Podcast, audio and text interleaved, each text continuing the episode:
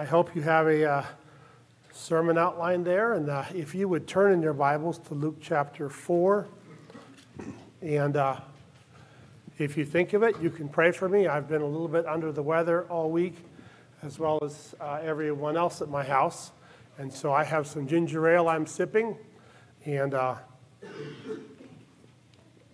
uh, I thought about calling my sermon group buddies and having someone fill in, but I felt a strong um, prompting from the Lord that this message uh, needed to be spoken and that I, I should give it. So uh, I won't quite be my peppy self, but uh, I trust that the Holy Spirit will work uh, anyways, and I know that He will.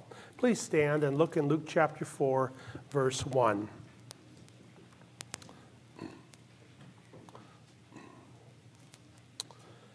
Luke chapter 4, verse 1. Jesus, full of the Holy Spirit, left the Jordan and was led by the Spirit into the wilderness, where for 40 days he was tempted by the devil. He ate nothing during those days, and at the end of them he was hungry. The devil said to him, If you are the Son of God, tell this stone to become bread. Jesus answered, It is written, Man shall not live on bread alone. The devil led him up to a high place and showed him in an instant all the kingdoms of the world. And he said to him, I will give you all their authority and splendor. It has been given to me, and I can give it to anyone I want to. If you worship me, it will all be yours. Jesus answered, It is written, Worship the Lord your God and serve him only. The devil led him to Jerusalem and had him stand on the highest point of the temple. If you are the Son of God, he said, throw yourself down from here, for it is written, He will command His angels concerning you to guard you carefully. They will lift you up in their hands so that you will not strike your foot against a stone. Jesus answered, It is said, Do not put the Lord your God to the test. When the devil had finished all this tempting, he left him until an opportune time. Don Miller, um, the Lord just brought you to mind. Would you come up and say a prayer for me, please, right now?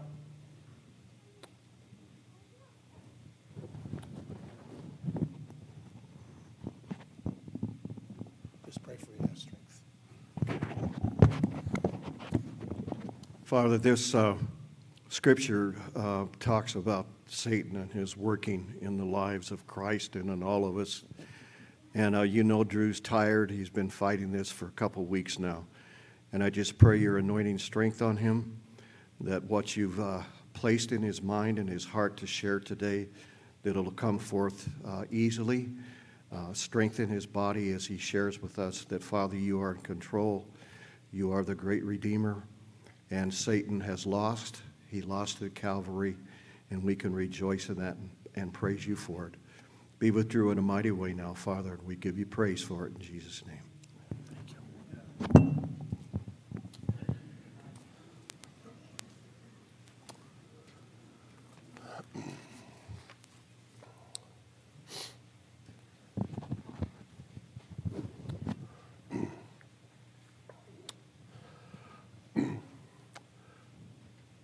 Uh, I think you realize this, uh, and if you don't, I will say it. Uh, we face an enemy in this life, and it is Satan. And when I entitle this uh, message, The Tempter and Temptation, uh, I think it's clear uh, what Scripture is talking about, but I often think it's not clear in our minds or in our daily lives. Chuck Colson used to use a phrase in some of his writings that uh, in ancient civilizations, they would have walls around cities, and when cities were being attacked by uh, barbarians, he would say, The barbarians are at the gates. And I believe that is true of America. The barbarians are at the gates. And the civilization that uh, we have enjoyed and the Judeo Christian heritage that we uh, have enjoyed in America for some uh, 200 years is really threatened and being torn apart on many levels. One of our ancient, uh, one of our founding fathers said this America will never be defeated by outward invasion, but will fall apart because of inward moral decay. And that is actually exactly what we are seeing. Now, I want to balance two things together here because if you leave with just one side of this, it could be very depressing and discouraging, and, and we don't want that. But we have to recognize that the enemy wants to destroy our lives, that sin is real, that temptation is real, and that the delusion and the deception of all of that is very real, and we will talk about that in just a minute.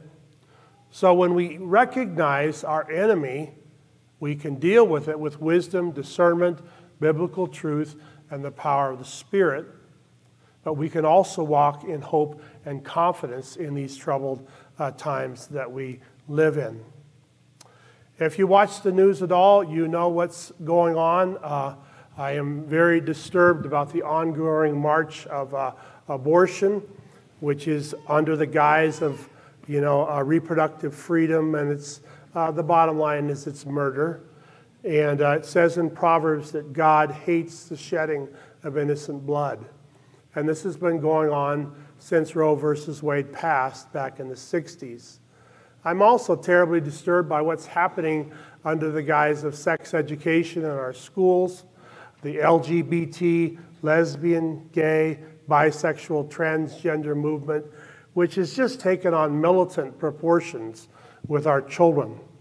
I heard a report this week of uh, on Janet Parshall of a, a, gentleman that said that there's lawsuits beginning to uh, arise in the courts, and they will get worse as uh, kids have been vulnerable. Kids have been said, well, you know, uh, you, you, were told as, a, as a, a child that you were a boy, but maybe you're a girl.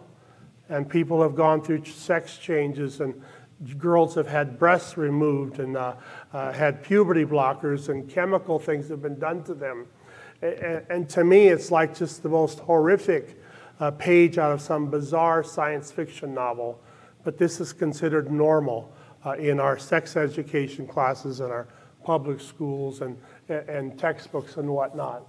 So, this is the world that we live in. And it is nothing less than evil and demonic and from the pit of Satan himself. So, what are we to do if the barbarians are at the gates? Okay? Satan has an agenda. If you are a Christian, you have a bullseye in your chest, and I don't want to be over dramatic, but he wants to destroy you. He wants to destroy your life. And as I've said before about this subject, the only rattlesnake you have to worry about is the one that you don't know is there. I was cutting firewood in Salmon River several years ago with a friend, and we were driving on this road, and I saw a big rattlesnake going across the road. But it was about 20 feet away, and I could see it clearly, and we got out a shotgun and we killed it. No big deal. If you come around a corner and a rattlesnake is just inches from your foot, then you have a problem because you don't know that it's there and it catches you off guard. And my fear for many young people today is under the guise of free love and free everything and everything's fine and have a good time, that lives are being destroyed for lack of biblical truth. And you've heard that advertisement, no doubt, on television. What happens in Vegas stays in Vegas. You know, that's another lie from the pit of hell. You go to Vegas and have a good time, you'll regret it the rest of your life because you live with your conscience about the choices you make. And you don't have peace about sin. You have peace about following God's commands and bathing your life in His Word and His Spirit. If you would look at your uh, uh, text there and also your outline here, okay? Uh, right before this, Jesus is baptized, okay? And we have this powerful uh, description or display of the Trinity, in that the Father speaks a word of affirmation about his Son. Jesus, of course, the Word made flesh, eternal deity in flesh, walking on the earth is there, and then the Spirit descends upon him in bodily form as a dove. Okay, so we have all three persons of the Trinity there. And then in this section in chapter 4, I like it that it says in verse 1 He's full of the Holy Spirit and he's led by the Holy Spirit. Because Jesus set aside the glory of heaven and was walking merely in the power of the Spirit, just as you as I have to do each day, Jesus is full of the presence of God and he's led by the presence of God. And he goes out into the desert. It says in verse 2 for 40 days he was tempted by the devil. He ate nothing during those days, and at the end of them he was hungry. So, no doubt, Jesus, in a weakened physical condition because of lack of food, is more susceptible to temptation, potentially, as Satan attacks him. May I remind you if you're run down physically, if you're not eating properly, if you're not taking care of yourself, if you're not spending time in rest, physically as well as in God's Word, you're going to be more susceptible to temptation. You're going to make rationalizations and compromises in your mind that you would not normally make. And I will add to that if you're not in biblical community on a regular basis, if you're a Lone Ranger Christian and don't have the input of other believers into your lives, you will also be more susceptible to temptation. Okay? So look at your outline there. Jesus faced temptation with the Word and the Holy Spirit. Now, we've already mentioned that he was full of the Holy Spirit and he was led by the Holy Spirit, but we need to look at this next section and realize what happened, okay, and underline these phrases if you would. In verse 4, it says, It is written. And you could underline that and we'll come back to it in a moment. And in verse 8, it says, It is written. And then in verse 10, it says, For it is written. In the temptations that Satan throws out to uh, Jesus, in every case, he said, It is written. Okay? A powerful, crucial way to respond to temptations from the enemy. When a thought comes to mind that's not from the Lord, okay, or seems enticing, or seems okay, or oh, everybody's doing it, or whatever else, we need to go quickly to Scripture. Okay? I was working in a restaurant many years ago uh, in New York when I was going to seminary. And on Friday nights, many of the students there would work at the Tappan Zee Inn. And uh, um, banquet, it was like a banquet type setting, and, and like 300 people would come in from the Rotary Club or the Lions Club or a local political affiliation or something like that. so each of us would get three round tables, and there was about six to eight people at each table. I learned at that time what a rum and Coke was, and a martini was, and all those kind of things because I didn't know what that was, but we had to go up and get people's drinks, and they would order and bring them back and serve their food and whatnot. And we got paid well, and it helped with the school bills. One night I got one of my tables, and there was a lady there that was inappropriately dressed. And it was very uncomfortable, uh, and, uh, but I had to serve this table and get drinks and bring them food and whatever. And as the night went on, she drank more and more and got more inappropriate and rude uh, with her behavior. And I was waiting for the night to be done because it was just really awkward. Finally, the evening got over, and, and I headed back to my room, and I was thinking about this lady and this behavior and thinking, wow, this poor gal forgot what she learned in Sunday school. Or maybe she never went to Sunday school at all. And I went to the book of Proverbs, and uh, by the grace of God, I went there and, and I found these verses. And, and if you'd like to turn there, you may. Uh, and they actually helped me at that moment. Proverbs chapter 5, and it says this, and it has a description of an immoral woman and their behavior. And it says this my son, pay attention to my wisdom, turn your ears uh, to my words of insight, that you may maintain discretion and your lips may preserve knowledge. For the lips of an adulterous woman drip honey, and her speech is smoother than oil. But in the end, it is bitter as gall, sharp as a double edged sword. Her feet go down to death, Her steps lead straight to the grave. She gives no thought to the way of life. Her paths wander aimlessly, but she does not know it. Now then, my sons, listen to me. Do not turn aside from what I say. Keep to a path far from her. Do not go near the door of her house, lest you lose your honor to others and your dignity to one who is cruel, lest strangers feast on your wealth and your toil enrich the house of another. At the end of your life, you will groan. When your flesh and body are spent, you will say, How I hated discipline, how I hated, how my heart spurned correction. I also went to Proverbs 7 and found similar themes, and I thought, wow, Lord, what I saw tonight is right here in the pages of Scripture. And it was a good reminder of scriptural truth and applying it to daily lives and difficult situations with people that have scandalous intentions, who have values that are different than what Scripture says. And I was so glad to go to the Scripture uh, that night. It says there, it is written in verse 4, it says in verse 8, it is written, and in verse 10, it says uh, the same thing. If you would look on your outline there, Jesus refused Satan's enticements and responded with God's word. Look at what Satan said here in verse 3. The devil said to him, If you are the Son of God, tell this stone to become bread. Now, as you know, the identity of Jesus is the central, only fundamental truth of all of history that we need to have nailed down correctly. Jesus is the Christ, He is the Messiah, He is the Son of God. Okay? Now, Satan says this if you are the Son of God. Kenneth Wuest, in his Greek commentary, uh, examines this a little bit closer, and he has translated it in this way In view of the fact that you are the Son of God, do you think Satan didn't know who Jesus was? I absolutely think he did.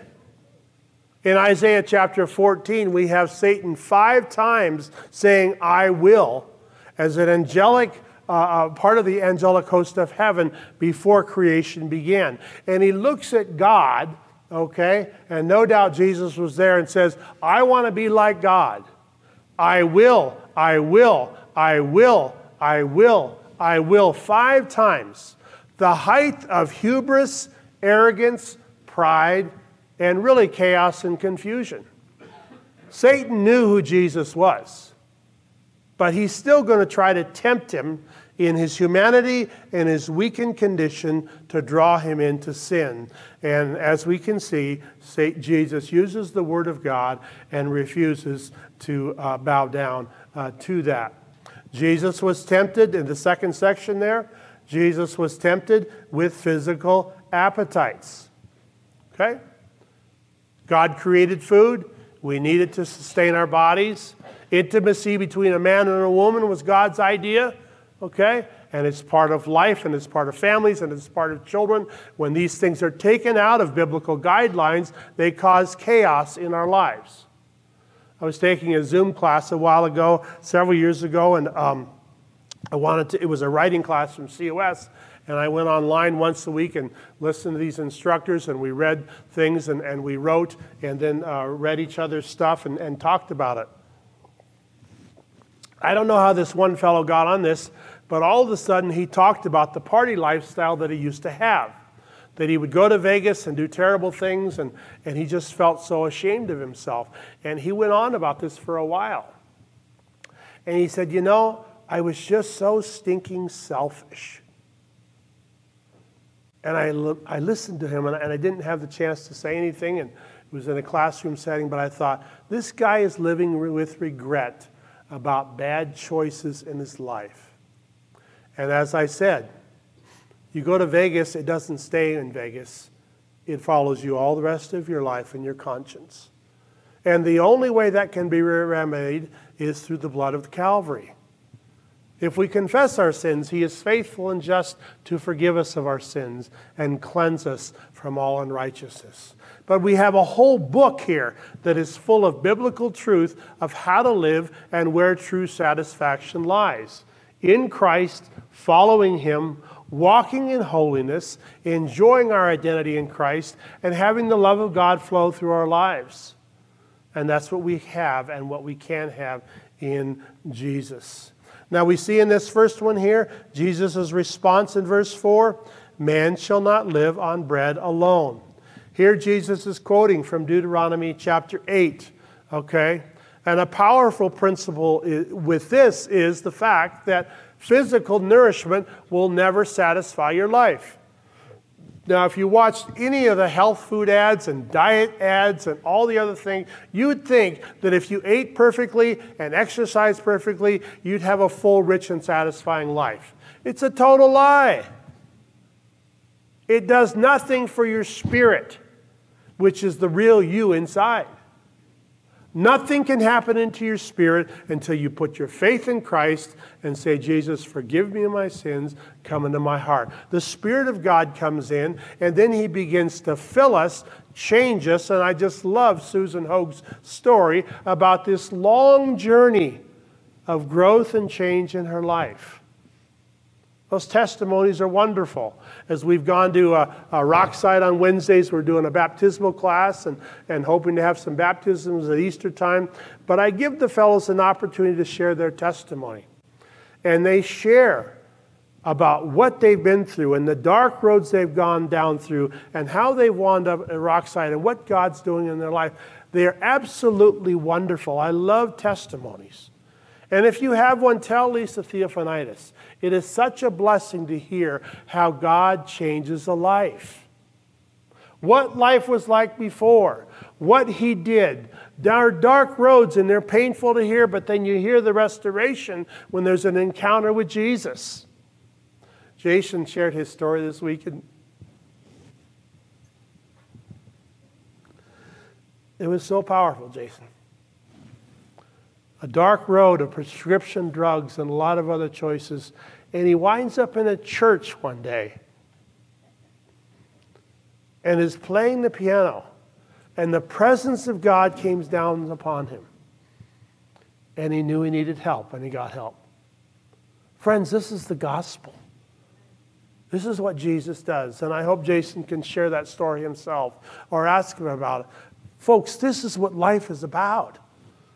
Seeing people encounter Jesus and get set free and get pulled out of the tentacles of sin and Satan and darkness and evil and destruction. Satan comes to steal, to kill, and destroy. And, folks, let's wake up and see the battle in front of us. Not to be afraid, not to charge around and go boo, boo, boo, boo, but just to walk in truth Walk in power. It's not by might nor by power, but by thy spirit. People are absolutely being destroyed by every imaginable malady all across the United States, and they need the gospel, and it is the only answer. Look back at your text there, if you would. Jesus was tempted with physical appetites, okay? And uh, uh, uh, Satan, Jesus responds, okay, from Deuteronomy chapter 8, verse 3 uh, man shall not live by bread alone. In the second one, there, Jesus was tempted with earthly wealth. See what it says there. Verse 5 The devil led him up to a high place and showed him in an instant all the kingdoms of the world. And he said to him, I will give you all their authority and splendor. It has been given to me. Now, I find that to be a very interesting statement. There's another reference in the Bible where Satan is called the prince of the power of the air. He has a limited amount of authority and influence over this uh, earthly realm, okay? And now it's not one we need to be afraid of, but it's one you need to be aware of. There's a reference later in Luke where it talks about uh, uh, he sent the disciples out, they cast out demons, and there's one reference where it says, I saw Satan fall like lightning from heaven. He was being cast down from that place of authority. Okay, as people were set free, okay, as the demons were cast out, the kingdom of God was advancing, and that kingdom still is advancing through us today. Okay, all over the earth because the knowledge of the glory of the Lord will cover the whole earth as the waters cover the sea. This is the mandate that we have, okay? We are in a spiritual battle. Time is short. Jesus is coming back. Satan is on his gasping last breath to destroy as many people as possible, and that will quicken as we see the last days, end times events coming into place. so he takes him up to this high place, okay, and he says, If you worship me, it will all be yours. Can you imagine Satan asking Jesus, Worship me? What a ridiculous, diabolical, horrible thing. Jesus, the King of Kings, the eternal Word made flesh, and Satan saying, Worship me. What is Jesus' response? It is written, Worship the Lord your God and serve him only. Look back at your outline there. Jesus was tempted to utilize God's power with presumption. What do I mean by that? Look at this last one. The devil led him to Jerusalem and had him stand on the highest point of the temple. If you are the Son of God, he said, throw yourself down from there, from there, for it is written. He will command his angels concerning you to guard you carefully. They will take care, they will lift you up in their hands so that you will not strike your foot against a stone. Jesus answered, It is written, do not put the Lord your God to the test. Now, I've read this for years and struggled with what exactly does this mean? Okay? Jesus is up on a high place. Satan says, Cast yourself down. You know your Father's going to take care of you. Okay? And Jesus' response is, Do not put the Lord your God to the test. What does that mean? Well, I've written this here. Jesus was tempted to utilize God's power with presumption. What does that mean? I think it's the difference between walking in pride and walking in humility. Okay? I know God's going to take care of me, and I trust His promises. Do I do something stupid and foolish and crazy and idiotic? Of course not. Would I do something stupid with my family or myself and say, well, God's going to take care of me? No. Okay? I walk in wisdom and try to make good choices, okay, and then trusting God. So Jesus uh, here, and it's under this guise of not testing God. It's like, you know, God, I'm going to do something stupid, but your word says you're going to take care of me, so everything's going to be okay. That's foolish. That's pride. That's stupidity. Okay? All kinds of promises here about God's care. But we also have to walk it out in daily life with wisdom and good choices. And that's the opportunity that we have. And so that's the way I see that. Now, I want you to turn to the book of James, and I'd like to wrap this up with, I think, some very pertinent, uh, uh, um, really daily application that I think is so helpful uh, in, in the book of James. In James chapter 1,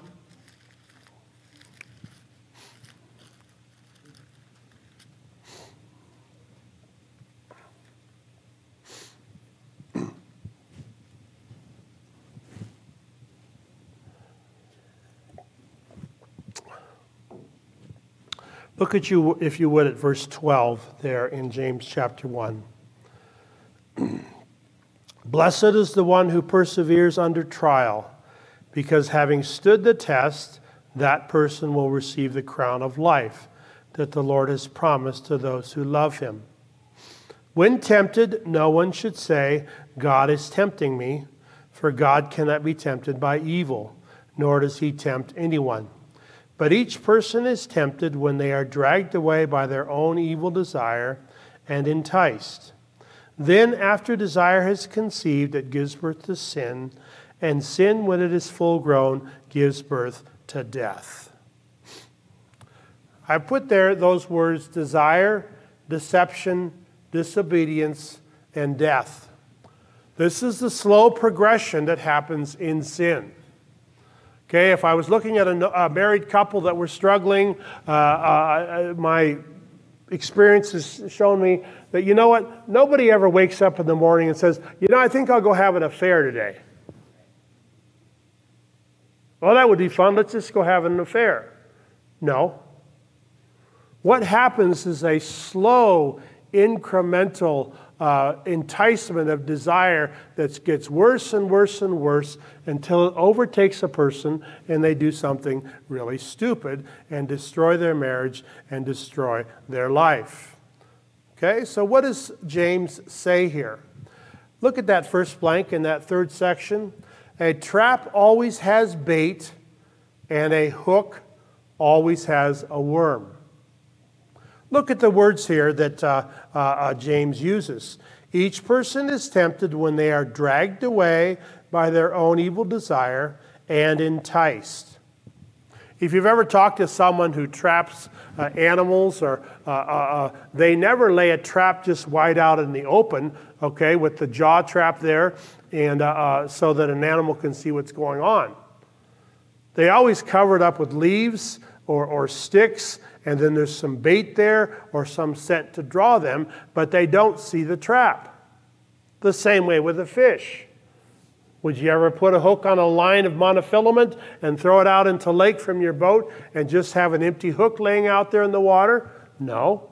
The fish would obviously see there would be no enticement, there would be nothing to draw them in, okay? And sin works the same way.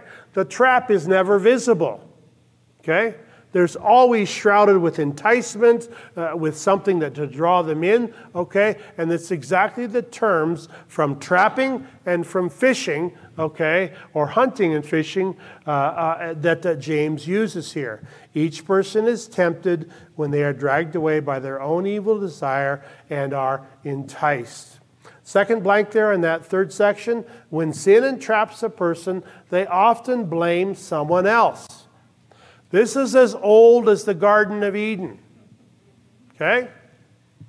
Adam and Eve were clearly told, don't eat this fruit. Satan, speaking through a serpent, invites him to, and interestingly enough, he says, God doesn't want you to have this because then you will be like him, having knowledge of good and evil. Rather than forgetting their place in God's created order as, as persons created in the image of God, sub, submissive to God, obedient to God, they're like, oh, we want to be like God. Well, that's what Satan wanted himself too. He wanted to rise up and be like God. Read Isaiah 14 if you haven't seen that. Okay? Forgetting that, they're enticed and then they eat and disobey God. And what happened? Well, God pursues them in His grace and His mercy and His sovereign grace, goes after them. And what does Adam say? The woman you gave me. Guys, don't ever say that. Bad mistake. Okay? Look in the mirror and say, I blew it. I made a mistake, okay? Adam blames Eve. The Lord looks at Eve Eve blames the serpent, okay? Blaming, rationalization, uh, somebody else didn't, I didn't do it. All kinds of things wind up in our issues with sin, okay? Rather than just confessing and saying, I blew it, I made a mistake, okay? So when sin entraps a person, they often blame someone else. Sin, all, third blank, sin always involves self deception. Okay? You don't see the danger of the sin, okay? And you also don't see the sin in your own heart. I don't care how you've long you've been walking with God, how long you've been sitting in church. Friends, we still think and do sinful things and can be tempted. Now, I'm not going to beat you over the head about that. I want you to enjoy your identity in Christ, uh, the love the Father has for you, to walk in, in, in what this book says and who you are as beloved of the Father. But we also have to give you the same warnings and say, you know what? There is just a zillion commands throughout the New Testament that say, avoid sin. Don't hang around with losers. That's my translation for uh, the scriptures where it says, bad company corrupts good morals. Young people, you hang around with bad company, you will be corrupted by their behavior. Okay? Now, we don't walk around self righteous and holier than thou. Friends, we don't. We're all sinners. We all need grace. Okay? But the biblical command is there, and it's a good one. Be careful about the company you keep because you will be influenced by it and you will be sucked into things and make these choices that you will later regret. Sin always involves self deception. The next blank there sin's progression is incremental, a little bit at a time, and that's why you don't see it, a little bit at a time, and it's also predatory. And I intentionally use that word predatory because I have sat with people in my office for 30 years that have wept over choices that have destroyed their lives and their children and their marriage, and it's horrible.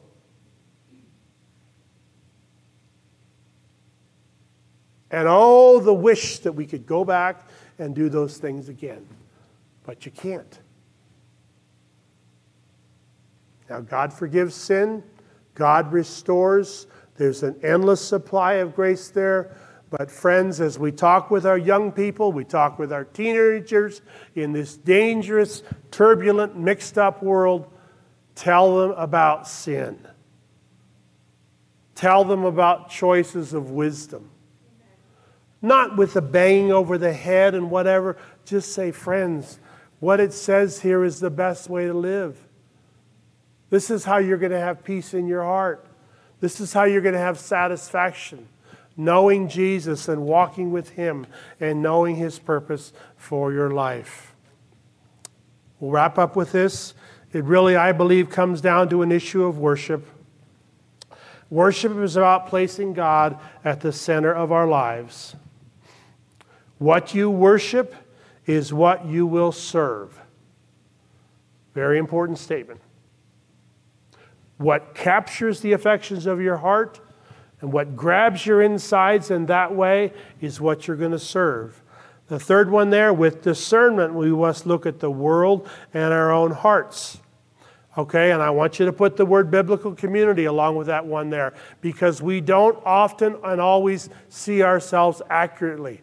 Okay, the times I've had in discipleship groups over the years, okay, I've had people put their finger on my chest and say, Drew, what are you doing? Think about this. And I have done it to other people. Okay? Said, wait a minute. Are you sure this is the right decision? Friends, it's a safety net. The mark of a fool is they say, Get out of my face, leave me alone. The mark of humility and wisdom is they will receive that and listen to that and grow from it. And the bottom one there are the affections of my heart captured by Jesus. Turn over to the discussion questions. Worship team, if you could come, please.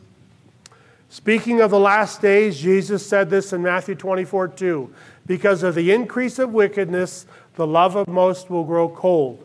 How can we guard our hearts in this generation that we live in? Folks, guard your hearts. Okay? Your hearts is where the presence of God dwells. And if your heart is being dulled and enticed and drawn away by what's going on in this world, you need to stop and put a guard around that, okay? Because wickedness is on the increase, it's everywhere, and your love for Jesus, His Word, and His people is going to keep you grounded and solid in these turbulent times that we live. What safeguards can we place in our lives to not fall into self deception or be enticed by temptation?